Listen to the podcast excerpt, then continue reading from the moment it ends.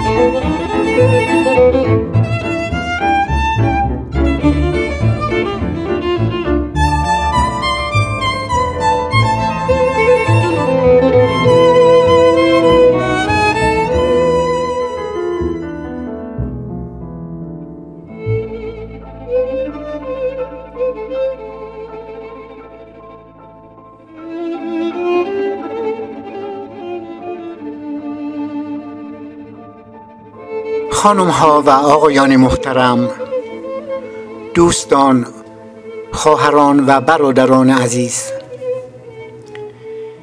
این بحث به نشست تعیین کننده و مهمی می‌پردازد که صبح 22 بهمن سال 57 با حضور 27 نفر از فرماندهان، معاونین و مسئولین نیروهای مسلح شاهنشاهی برگزار شده است.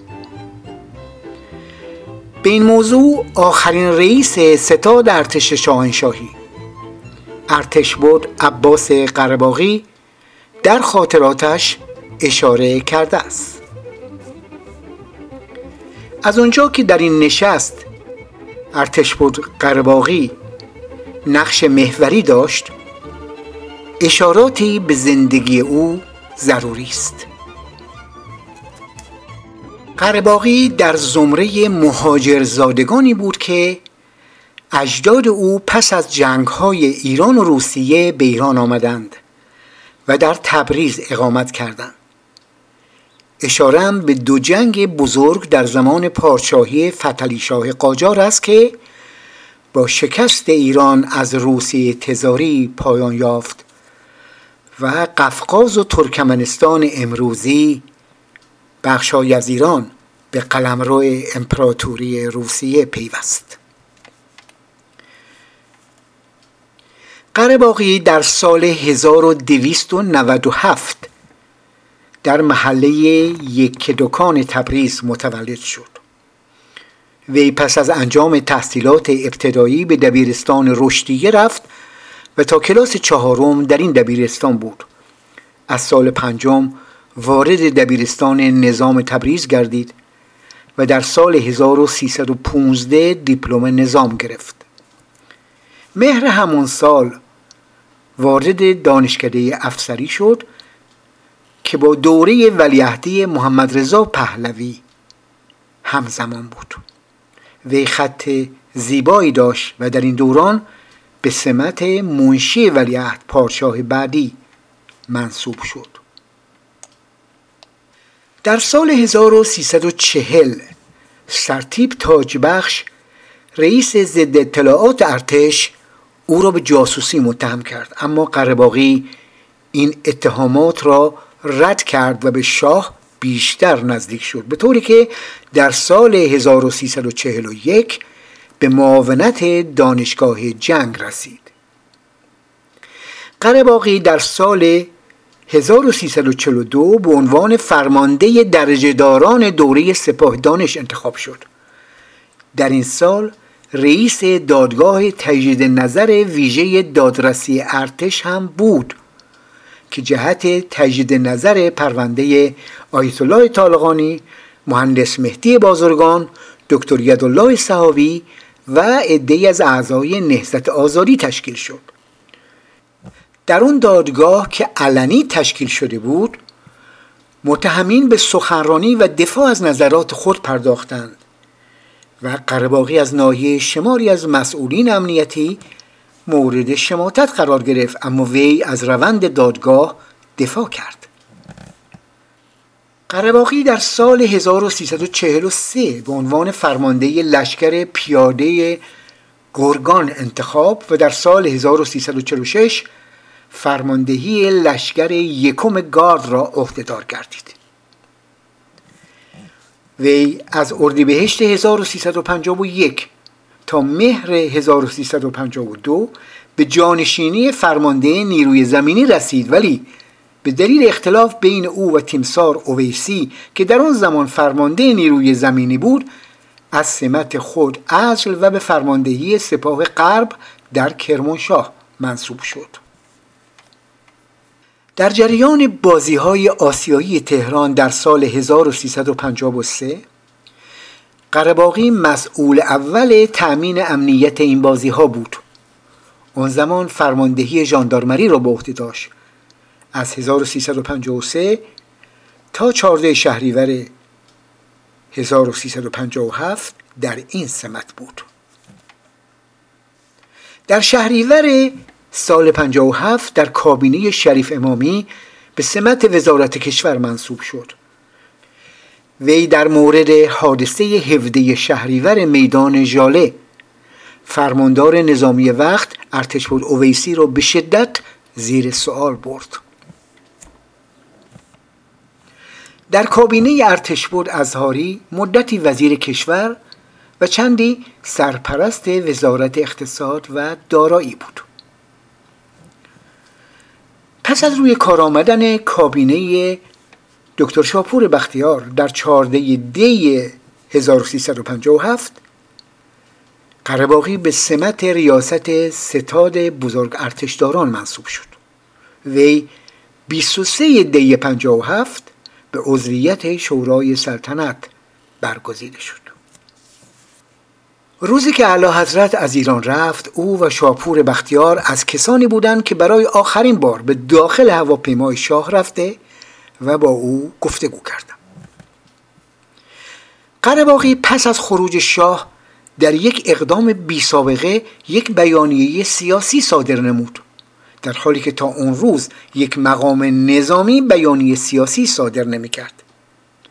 در این بیانیه طی یک مصاحبه ضمن تکذیب شایعه کودتای ارتش علیه دولت بختیار اعلام نمود برابر قوانین و آینامه های موجود ارتش هر گونه تمرد و عمل خودسرانه به شدت سرکوب خواهد شد. قرباقی پس از ورود آیت الله خمینی به ایران نیز بارها حمایت خود را از دولت وقت اعلام کرد.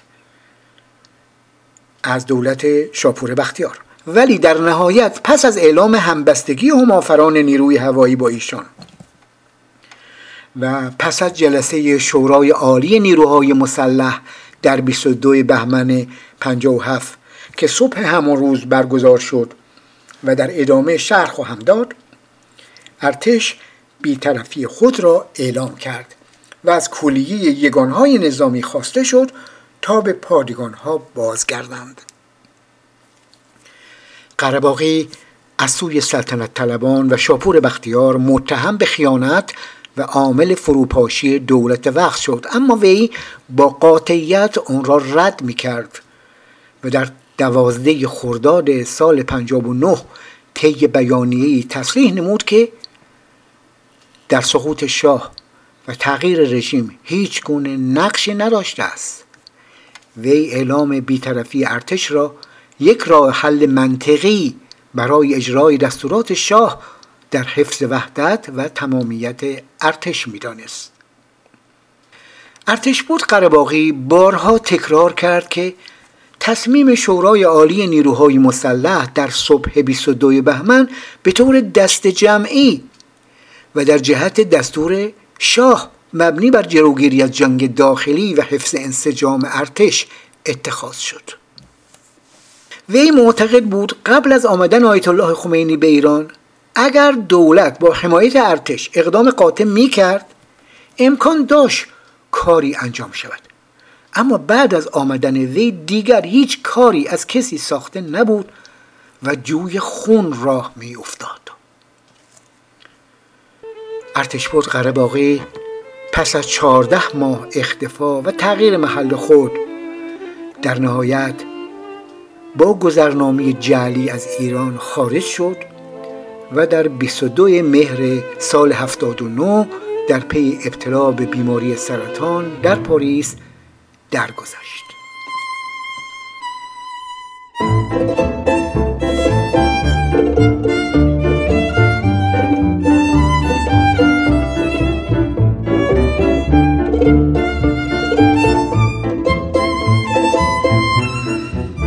کمی به عقب برگردیم. چهار روز پیش از رفتن شاه هایزر فرستاده نظامی کارتر. به واشنگتن خبر می دهد که سپه بود امیر حسین ربیعی فرمانده نیروی هوایی و ارتش بود حسن توفانیان این دو می‌گویند که ارتش باید به محض رفتن شاه دست به کودتا بزند. اونها بازگشت خمینی را به کشور فاجعه می‌دانند. فکر می‌کنند بختیار موفق نخواهد شد و معتقدند که با گذشت زمان ارتش توان کودتا را از دست خواهد داد.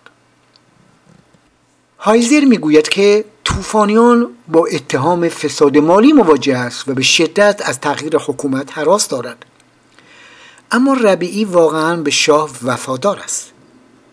هایزر در ادامه می‌گوید من هر دوی آنها را آرام کردم.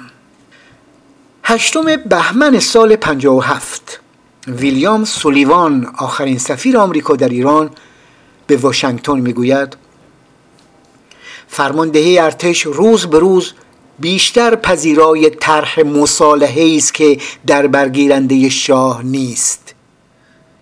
احتمال دارد چند فرمانده دو آتش رده پایینتر به خصوص در گارد شاهنشاهی علیه این احتمال شورش کنند. اما ژنرال های ارتش احتمالا آماده همکاری خواهند بود. یک روز بعد نهم بهمن 57 قرباقی در خانه خودش در حضور سپهبد مقدم به نمایندگان خمینی می‌گوید ارتش به طور اصولی و مشروط با تغییرات سیاسی در کشور مخالفتی ندارد. مشروط به اینکه بر اساس قانون اساسی باشد. زیرا ارتش سوگند یاد کرده که از استقلال کشور دفاع کند. به قانون اساسی احترام بگذارد و در مسائل سیاسی دخالت نکند.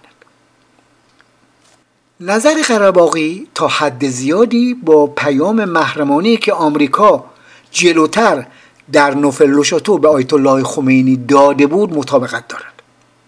اینکه در موضع دولت کارتر انعطاف وجود دارد. به این معنا که نمی‌گوید قانون اساسی ایران که سلطنت را مانند مذهب رسمی کشور تا ابد غیر قابل تغییر اعلام کرده بود نمی‌تواند تغییر کند. در پیام محرمانی فوق اشاره شده بود اگر بتوانی یک پارچگی ارتش را حفظ کرد ما آمریکا ما معتقدیم که چشمانداز اون کاملا وجود خواهد داشت که فرماندهی ارتش از هر نظام سیاسی که در آینده نزدیک انتخاب شود حمایت کند. نظر قرباقی تا حد زیادی با پیام محرمانی فوق مطابقت داشت. در پی بازگشت آیت الله خمینی به کشور سفیر آمریکا و ژنرال هایزر پیروزی انقلاب را قطعی تلقی و به واشنگتن توصیه می کنند که هرچه زودتر این واقعیت را بپذیرد اون دو نفر مقامات نظامی و امنیتی حکومت پهلوی را به خیشتنداری و مذاکره با امثال بهشتی و بازرگان تشویق می کردن. هرچند آیت الله خمینی پس از بازگشت به کشور خطاب به عمرای ارتش گفت خیال نکنید اگر رها کنید ما میاییم شما را دار می‌زنیم ولی در پی اعلان بیطرفی ارتش که در ادامه به اون می‌رسیم عمرای ارتش جزو اولین گروه اعدامی ها بودند. یکی از آنان سپه بود ناصر مقدم رئیس ساواک بود که بامداد 22 فروردین سال 58 تیرباران شد.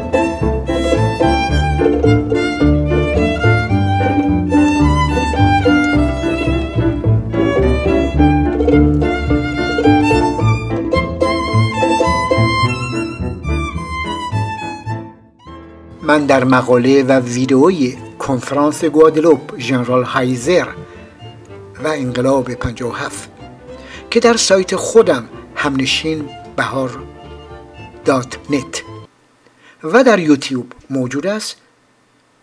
توضیح دادم از جمله ماموریت های هایزر ترغیب فرماندهان ارتش به کنار آمدن با نمایندگان آیت الله خمینی بعد از رفتن شاه بود. حتی معاون وی ژنرال فیلیپ گاست. چند شماره تلفن در اختیار آنها می‌گذارد که تماس بگیرند. تیمسار ربیعی هم در دادگاهش به استراحت این مسئله را عنوان کرد.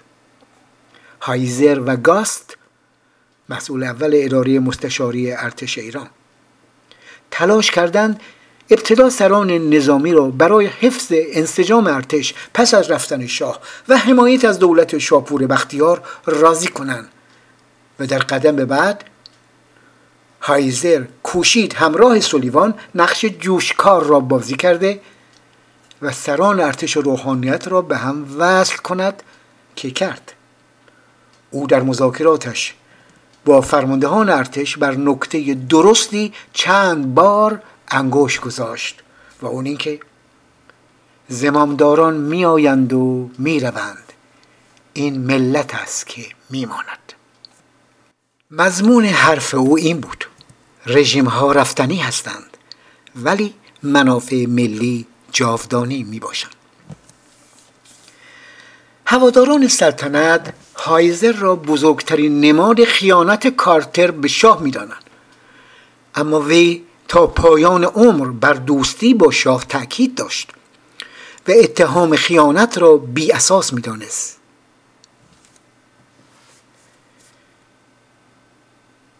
خب حالا بپردازیم به نشست تعیین کننده سران ارتش در 22 بهمن 1357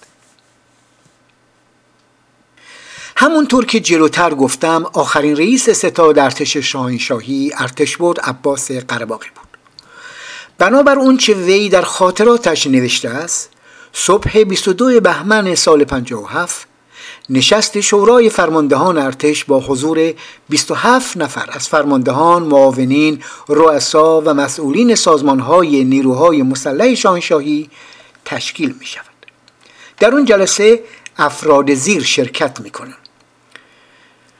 ارتشبرد عباس قرباقی رئیس ستاد بزرگ ارتشداران. ارتشبرد جعفر شفقت وزیر جنگ.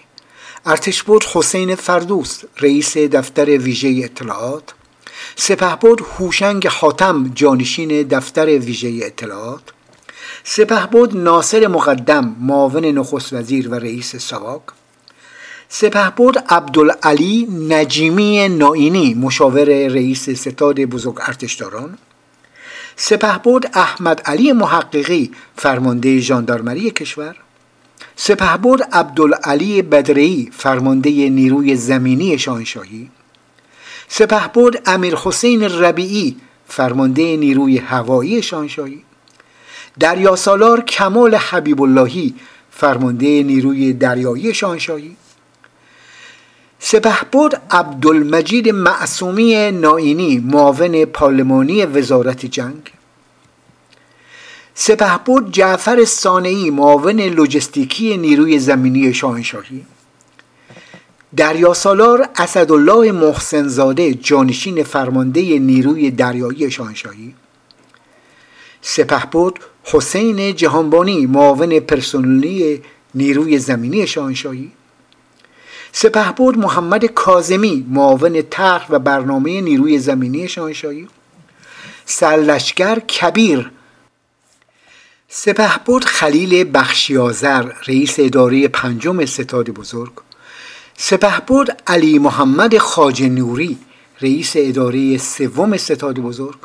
سرلشکر پرویز امینی افشار رئیس اداره دوم ستاد بزرگ. سپهبد امیر فرهنگ خلعتبری معاون عملیاتی نیروی زمینی شاهنشاهی.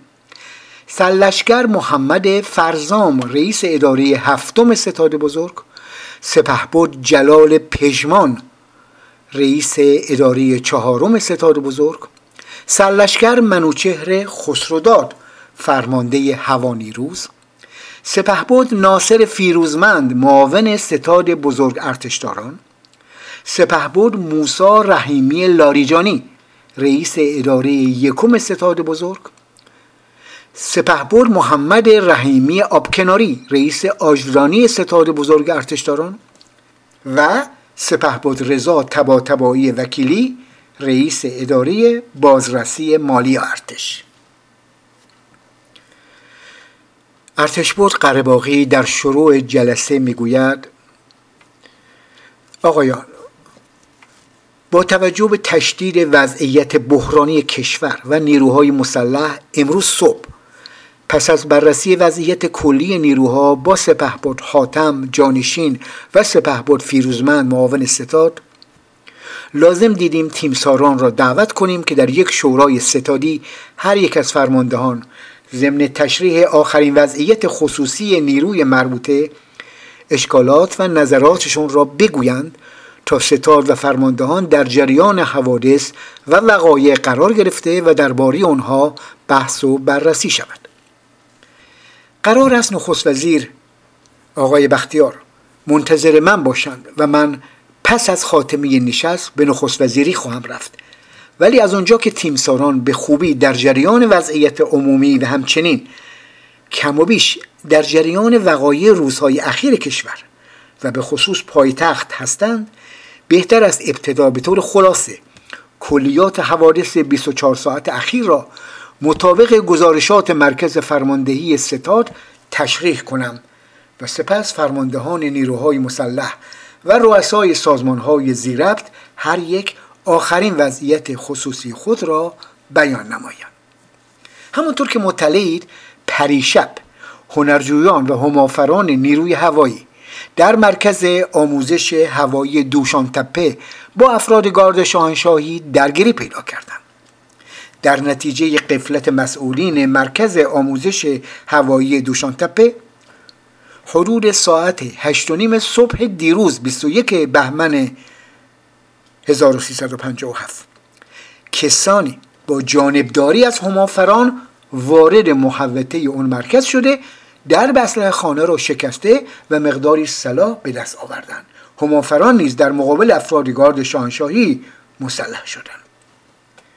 در واکنش به این اوضاع نخست وزیر ابتدا ساعت ممنوعیت عبور و مرور را در تهران به ساعت چهار و نیم بعد از ظهر تغییر داد و به فرمانداری نظامی تهران دستور داد که مقررات قانون حکومت نظامی را به موقع اجرا گذارند.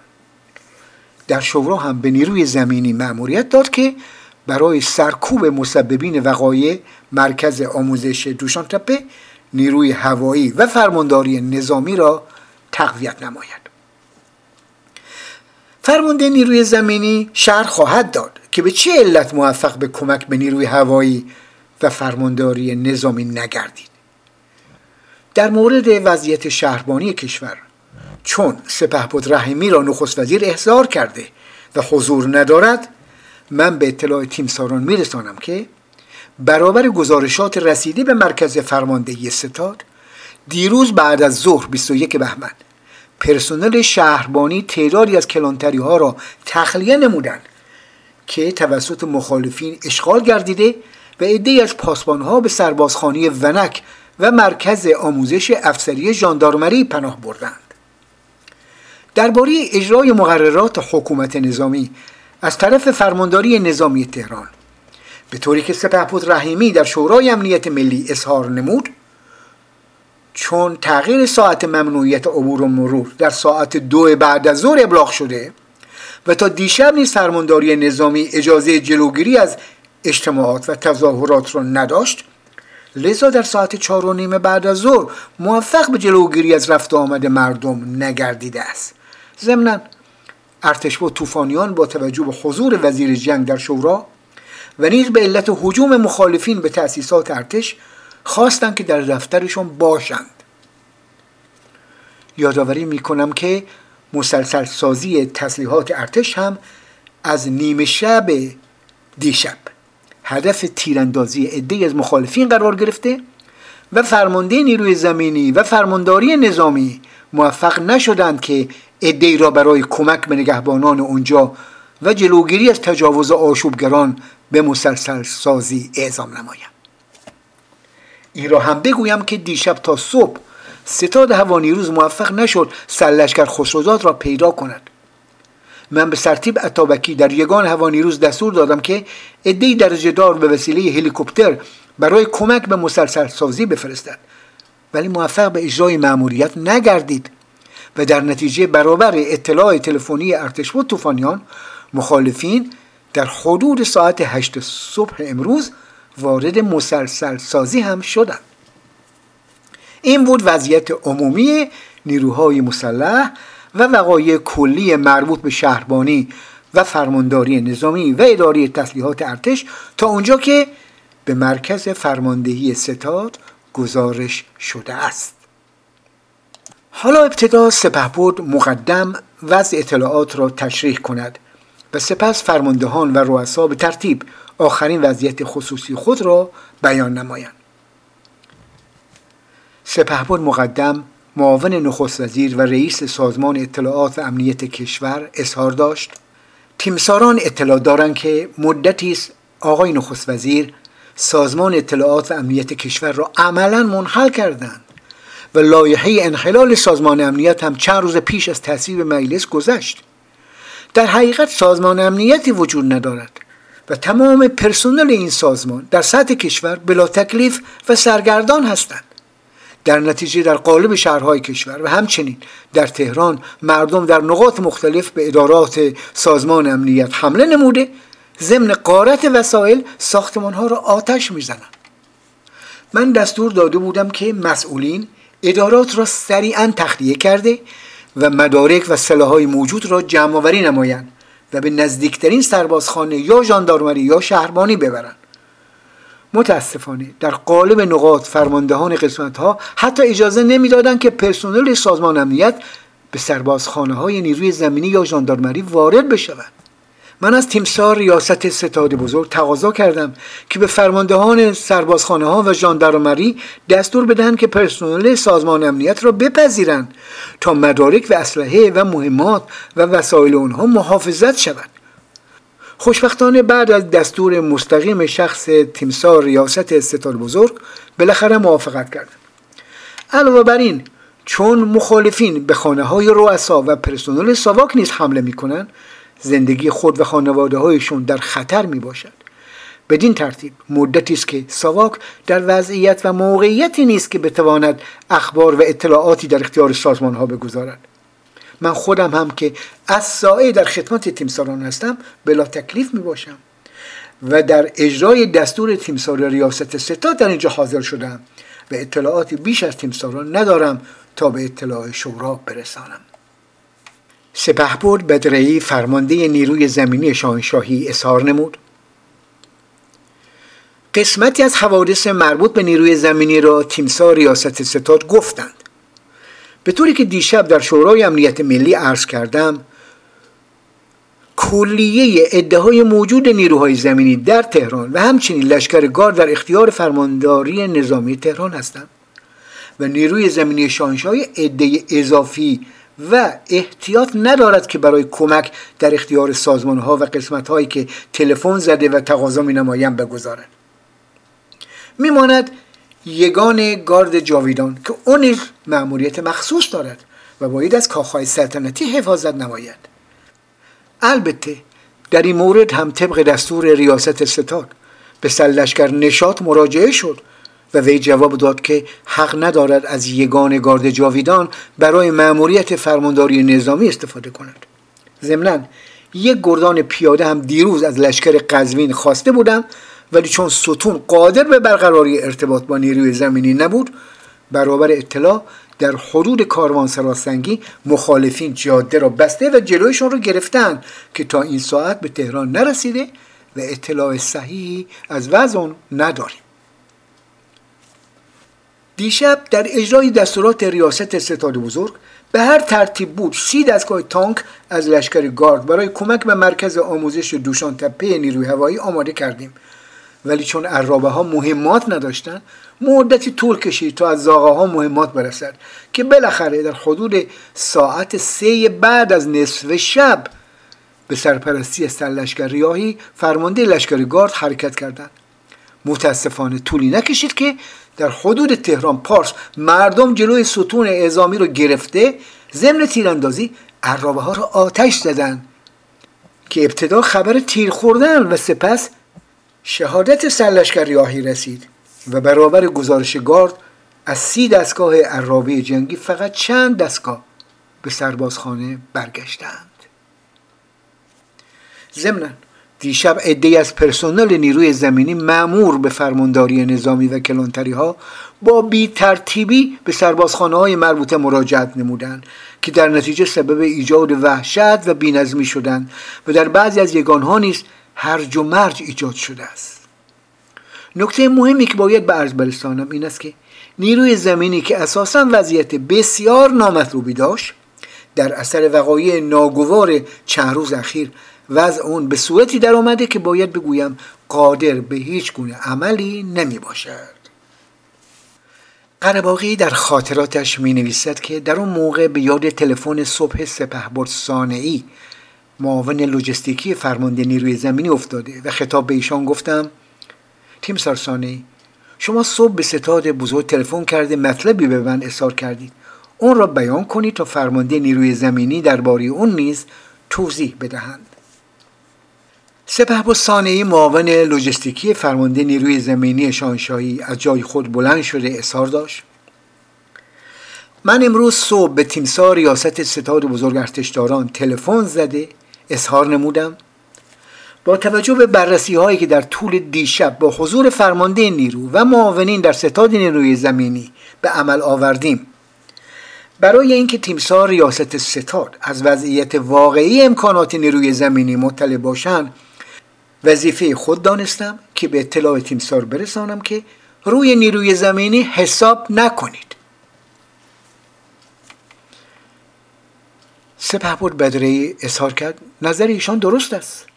من واقعا وضع نیروی زمینی را تا این حد خراب نمی‌دانستم. معاونین نیروی زمینی نیز اظهارات سپه ای را تایید سپهبد ربیعی فرمانده نیروی هوایی شاهنشاهی که وضع بسیار ناراحت و آشفتهای داشت و با لباس کار در شورای فرماندهان حاضر شده بود ابتدا با ناراحتی و تأسف جریان زد و خورد همافران و هنرجویان مرکز آموزش نیروی هوایی با افراد گاز را تشریح نمود. سپس توضیح داد که چگونه تظاهر کنندگان وارد محوطه مرکز آموزش هوایی شده و با کمک همافران و هنرجویان در اصلاح خانه ها را باز کرده و به سلاح دسترسی پیدا کردند سپس اظهار داشت. همکنون مرکز آموزش دوشان تپه در محاصره مخالفین و محوطه مرکز آموزش در اشغال همافران و هنرجویان مسلح می باشد من به ریاست ستاد بزرگ و همچنین دیشب در شورای امنیت ملی عرض کردم که نیروی هوایی در مقابل همافران و جمعیتی که در اطراف محوطه مرکز آموزش هوایی اجتماع کرده و پشت بام های اطراف مرکز را مسلحانه اشغال نمودن به هیچ وجه قادر به انجام عملی نمی باشد و لازم از فرمانداری نظامی یا نیروی زمینی به ما کمک کند. ولی تا این ساعت عده کمکی به مرکز آموزش دوشان تپه نرسیده است. ربیعی بعد راجع به نداشتن گاز در آشپزخانه ها و سوخت برای خودروها و سایر مشکلات و نیازمندی های لوجستیکی صحبت نموده و افزود به علت تیراندازی من در پست فرماندهی نیروی هوایی زندانی بودم و الان هم با وضع بسیار بدی و به حالت خزیده به حالت خزیده توانستم خود را از ساختمان پشت فرماندهی به هلیکوپتر برسانم تا در این جلسه شرکت کنم. چون دائما از پشت بام های اطراف تیراندازی می‌کنن. حالا هم هرچه زودتر باید برگردم به پست فرماندهی و باید در اونجا باشم. سپهبد محققه فرمانده ژاندارمری کشور. ضمن تشریح وضعیت ژاندارمری اظهار داشت. دیشب از ژاندارمری کشور به من اطلاع دادند که تعدادی از پرسنل شهربانی پس از تخلیه کلانتری های مربوطه با وضع بسیار بدی در حالت فرار به سربازخانه ونک مرکز آموزش افسری ژاندارمری پناه بردند افسران نگهبان کسب تکلیف می‌کردند که چه بکنند بالاخره دستور دادم تا در یک آسشگاهی به اونها جا بدهند. ولی ورود پاسبانان شهربانی با بی ترتیبی به سربازخانه ونک سبب ایجاد وحشت و بینظمی در سربازخانه شده و نتیجه بسیار نامطلوبی داشته است. به طوری که عده سربازان ژاندارمری شبانه از دیوار سربازخانه پریده و فرار نمودند. همچنین دیشب از اداره وظیفه عمومی تلفنی اطلاع دادند که جمعیت زیادی در مقابل اداره جمع شده و شعار می‌دهند و تعداد نگهبانان برای جلوگیری از تجاوز احتمالی آنها به اداره وظیفه عمومی به هیچ وجه کافی نیستند و برای تقویت مامورین نگهبانی از فرمانداری نظامی کمک خواستند. ولی سپهبد رحیمی جواب داده که فرمانداری نظامی عده احتیاط ندارد که به کمک آنها بفرستد وقتی به تیمسار بدرهی مراجعه کردم ایشان هم همین جواب را به من دادند. سپهبد محققی سپس افزود ستاد ژاندارمری کشور چند روز است که در محاصره مخالفین می باشد و ما مجبور هستیم که با لباس شخصی به ستاد رفت آمد بکنیم. اطراف سربازخانه شاپور را هم مخالفین محاصره کردند به طوری که 48 ساعت است که مامورین نتوانستند از آنجا غذا برای گروهان قرارگاه و سربازان نگهبان به ستاد ژاندارمری در میدان 24 اسفند بیاورند. در این موقع سپهبد خاج نوری رئیس اداره سوم ستاد بزرگ ارتشداران اظهار داشت. درباره شهربانی کشور برابر گزارش رسیده به مرکز فرماندهی تعداد زیادی از کلانتری ها را مخالفین اشغال کردند و اسلحه و مهمات و بیسیم های شهربانی به دست آنان افتاده است. وی اضافه نمود. چون از بعد از نصف شب دیشب تلفن های ستاد نیروی زمینی جواب نمی‌دادند و گزارشات نوبه‌ای قسمت ها هم به موقع به مرکز فرماندهی ستاد نرسیده من اطلاعاتی بیش از اون چی که تیمساران گفتند ندارم تا به عرض برسانم. سرلشکر پرویز امینی افشار رئیس اداره دوم ستاد بزرگ ارتشداران اظهار نمود. نکاتی که من می‌توانم به اظهارات فرماندهان اضافه کنم این است که برابر آخرین خبری که در موقع آمدن به شورا به اداره دوم رسید مخالفین مرکز پلیس را در میدان سپه به آتش کشیدند. برابر گزارش ضد اطلاعات دیشب سربازان در بعضی از سربازخانه ها از جمله سربازخانه قصر از دیوار پریده و فرار می‌کردند و وضع داخلی یگان ها از لحاظ انضباط بسیار بد و وضعیت هرج و در آنها حک فرماست در اطراف قالب سربازخانه ها اخلالگران اجتماع کرده و مشغول تظاهرات هستند و در سربازخانه اشرتاباد با مامورین استحفاظی درگیر شدند. حین نشست و در جریان مذاکرات شورای فرماندهان اطلاع دادند که نخست وزیر دکتر شاپور بختیار می‌خواهد با من عباس قرباقی صحبت کند. ولی مذاکره تلفنی از اتاق شورا با تلفن مستقیم نخست وزیر یعنی خط شبکه مخصوص نخست وزیری مقدور نبود و میبایستی برای صحبت از جلسه خارج شده از دفترم با ایشان صحبت می‌کردم. چون قبل از تشکیل شورا با هم صحبت و قرار گذاشته بودیم که بعد از پایان جلسه به نخست وزیری بروم به رئیس دفترم گفتم اطلاع بدهید که شورای فرماندهان هنوز تمام نشده به محض پایان جلسه صحبت خواهم کرد. ولی آقای بختیار مجددا پیغام داد که کار فوری دارد و حتما می‌خواهد صحبت کند. بنابراین از ارتش و شفقت وزیر جنگ خواهش کردم جلسه را اداره کند و برای صحبت با نخست وزیر به دفترم رفتم. آقای بختیار می‌خواست که به نخست وزیری بروم. گفتم سپهبد رحیمی را که می‌خواستید فرستادم. اظهار کرد بلی اینجاست. گفتم ایشان هم فرماندار نظامی است و هم رئیس شهربانی کشور. به طوری که اطلاع دارید کلیه یگانهای موجود نیروی زمینی در تهران در اختیار فرمانداری نظامی است. هر دستوری دارید به ایشان بدهید تا اجرا کند. موضوع مهم مشکلات نیروهای مسلح می باشد که با فرماندهان مشغول بررسی آنها هستیم تا ببینیم چه می شود کرد. چیزی هم به خاتمه شورا نمانده و فکر نمی کنم زیاد طول بکشد. به محض اتمام جلسه به نخست وزیری خواهم آمد. پس از مراجعت به اتاق شورا سپهبد حاتم جانشین رئیس ستاد بزرگ ارتشداران چنین اظهار کرد. به طوری که تیمساران ملاحظه می کنید با توجه به آخرین وضعیت خصوصی یگانها که فرماندهان نیرو تشریح کردند به عللی که همه می‌دانیم ارتش در موقعیت خاصی قرار گرفته است که نیروها بنا به اظهار فرماندهانشون قادر به انجام عملی نمی باشند از طرف دیگر اعلی حضرت تشریف بردند و بنا به اظهار نخست وزیر مراجعت نمی کنند ماهاست که امور کشور تعطیل است. خمینی خواهان جمهوری اسلامی است. تمام ملت ایران هم عملا در این مدت نشون دادن که پشتیبان ایشان هستند آقای بختیار هم با توجه به اظهاراتش در مجلسین و حتی اظهارات دیروز در مجلس سنا و همچنین مصاحبه هایش می‌خواهد جمهوری اعلام کند. ولی طرفداری در بین مردم ندارد. آنچه که به نظر می‌رسد اختلاف در این است که اعلام جمهوری در کشور به وسیله کی و چگونه صورت گیرد؟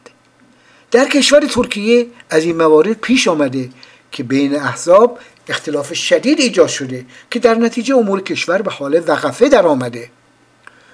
ارتش خود را کنار کشیده و اعلام نموده است که در سیاست دخالت نمی کند و از ملت پشتیبانی می نماید.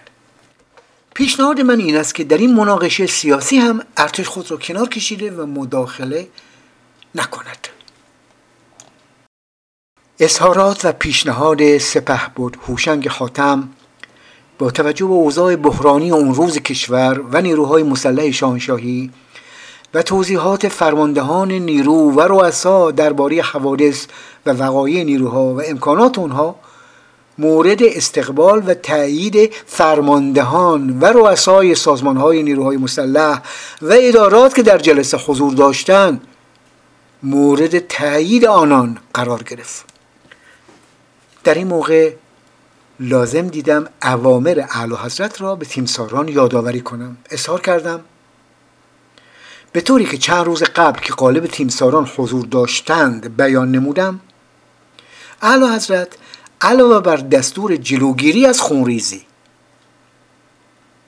علاوه بر دستور جلوگیری از خونریزی که همیشه بر آن تاکید می نمودند در جلسه ای با حضور نخست وزیر و فرماندهان نیروهای سگانه پشتیبانی ارتش از دولت قانونی را امر فرمودند و علاوه بر این دو نکته در یکی از جلسات شرفیابی حفظ تمامیت و وحدت ارتش شاهنشاهی را نیز تاکید کرده و اضافه نمودند که در این مورد به وزیر جنگ هم اوامری فرمودند. ارتش بود شفقت وزیر جنگ در همون جلسه اظهارات مرا تایید نمود. سپه بود حاتم اظهار کرد. قطعا منظور اعلی حضرت در مورد پشتیبانی ارتش از دولت تا موقعی بوده که نخست وزیر پشتیبان قانون اساسی باشند نه خواهان جمهوری. حالا که آقای بختیار مانند مخالفین می‌خواهد جمهوری اعلام کند. بنابراین ارتش دیگر وظیفه ندارد از ایشان پشتیبانی کند. وی سپس اضافه نمود. از طرف دیگر به طوری که فرماندهان اظهار می‌کنند در وضعیت فعلی ارتش عملا قادر به پشتیبانی نمی باشند و خیلی دیر شده است. ادامه وضعیت ارتش به این صورت هم نتیجه جز ادامه خونریزی بیهوده ندارد. به هم دلیل است که پیشنهاد کردم ارتش بیطرفی خود را اعلان نماید. باید ما به ملت بپیوندیم و اعلام همبستگی کنیم تا به این برادر کشی خاتمه داده شود. چون دیگر شاه به مملکت بر نمی گردد دیگر شاه به مملکت بر نمی گردد و ما باید برای بقای ارتش و نگهداری آن تلاش کنیم. سپهبد فیروزمند معاون ستاد بزرگ ارتشداران اظهار نمود. من هم به منظور جلوگیری از خونریزی بیهوده با پیشنهاد سپهبد حاتم موافقم. ولی با توجه به خواسته اکثریت پرسنل نیروهای مسلح عقیده دارم که لازم است با ملت ایران همبستگی اعلام شود. سپهبد معصومی نائینی معاون پارلمانی وزارت جنگ. پس از تشریح وضع بحرانی کشور و احساسات مردم اظهار داشت. اعلی حضرت از کشور خارج شدند. چه روشن است این است که مراجعتی هم در بین نیست. ملت ایران مدت هاست یک پارچه نشان دادند که طرفدار و خواستار خمینی هستند و کسی طرفدار دولت آقای بختیار نمی باشد مملکت دارد از بین می رود آقای بختیار هم در این مدت عملا نشان داده که در مقابل اراده ملت ایران قادر به عملی نیست. بنابراین من هم عقیده دارم که برای جلوگیری از خونریزی و خاتمه دادن به این وضعیت ناگوار اعلان همبستگی بشود.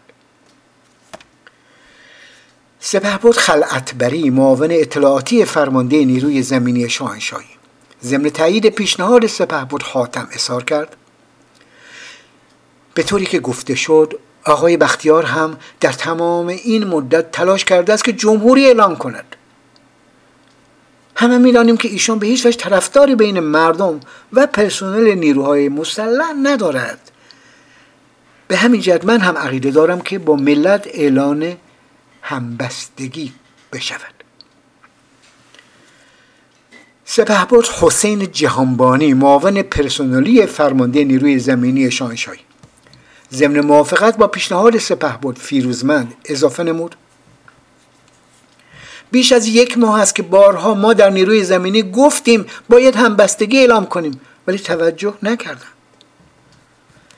ارتشبرد جعفر شفقت وزیر جنگ ضمن موافقت با پیشنهاد سپهبد خاتم اظهار کرد. باید ارتش را حفظ و از متلاشی شدن آن جلوگیری کنیم. ارتشبرد حسین فردوس رئیس دفتر ویژه اطلاعات. پس از تایید پیشنهاد سپهبد خاتم اضافه نمود. به نظر من هم دیر شده است. قرباقی اضافه می کند. پس از صحبت و اظهار نظر چند نفر دیگر از تیمساران که عدهای از آنها طرفدار اعلان بیطرفی و تعداد دیگر موافق اعلان همبستگی بودند من گفتم حالا که با توجه به اظهارات فرماندهان نیرو و وضعیت نیروهای مسلح و امکانات آنها پیشنهاد سپهبد خاتم مورد توجه تیمساران قرار گرفته و به منظور جلوگیری از خونریزی و حفظ تمامیت ارتش عدهای طرفدار اعلان بیطرفی و تعداد دیگر خواهان اعلام همبستگی هستند دو نکته را یادآوری می‌کنم. اولا به طوری که تیمساران اطلاع دارید برابر قوانین و مقررات ارتش حق دخالت در سیاست را ندارند ثانیا با توجه به اوامر اعلی حضرت در مورد حفظ وحدت و تمامیت ارتش بهتر است که وحدت نظر باشد. تیمساران هر نظری دارید بیان کنید تا بحث شود بلکه شورا به اتفاق آرا تصمیم بگیرد. پس از اظهار نظر و بحث سپهبد حاتم اظهار نمود. تیمساران به قدر کافی اظهار نظر کردند. اگر تیمسار ریاست ستاد اجازه می دهید رأی گرفته شود. رأی گرفته شد.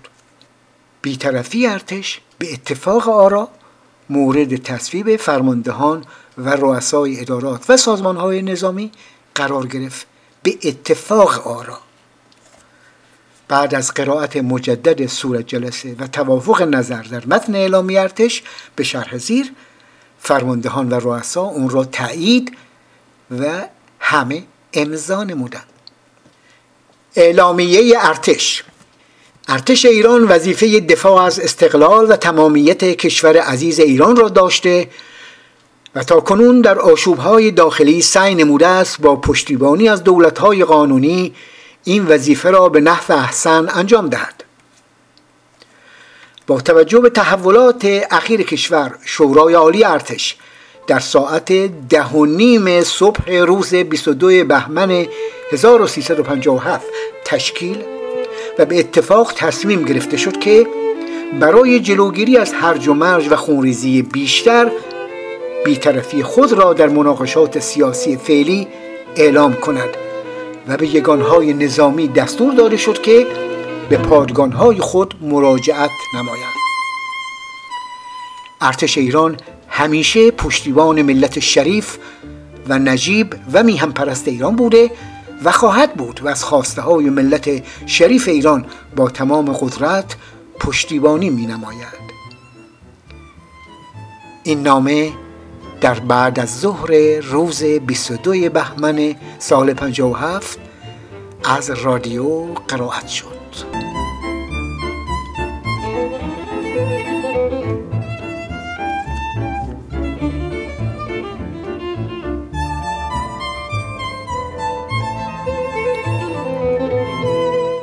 از شما سپاسگزارم که به این بحث توجه فرمودید و خواهش می‌کنم به مقاله کنفرانس گوادلوپ ژنرال هایزر انقلاب 57 در سایت خودم همنشین بهار دات نت در بخش قبارزدایی از آینه ها رجوع کنید. ویدئوی این بحث نیز در یوتیوب موجود است.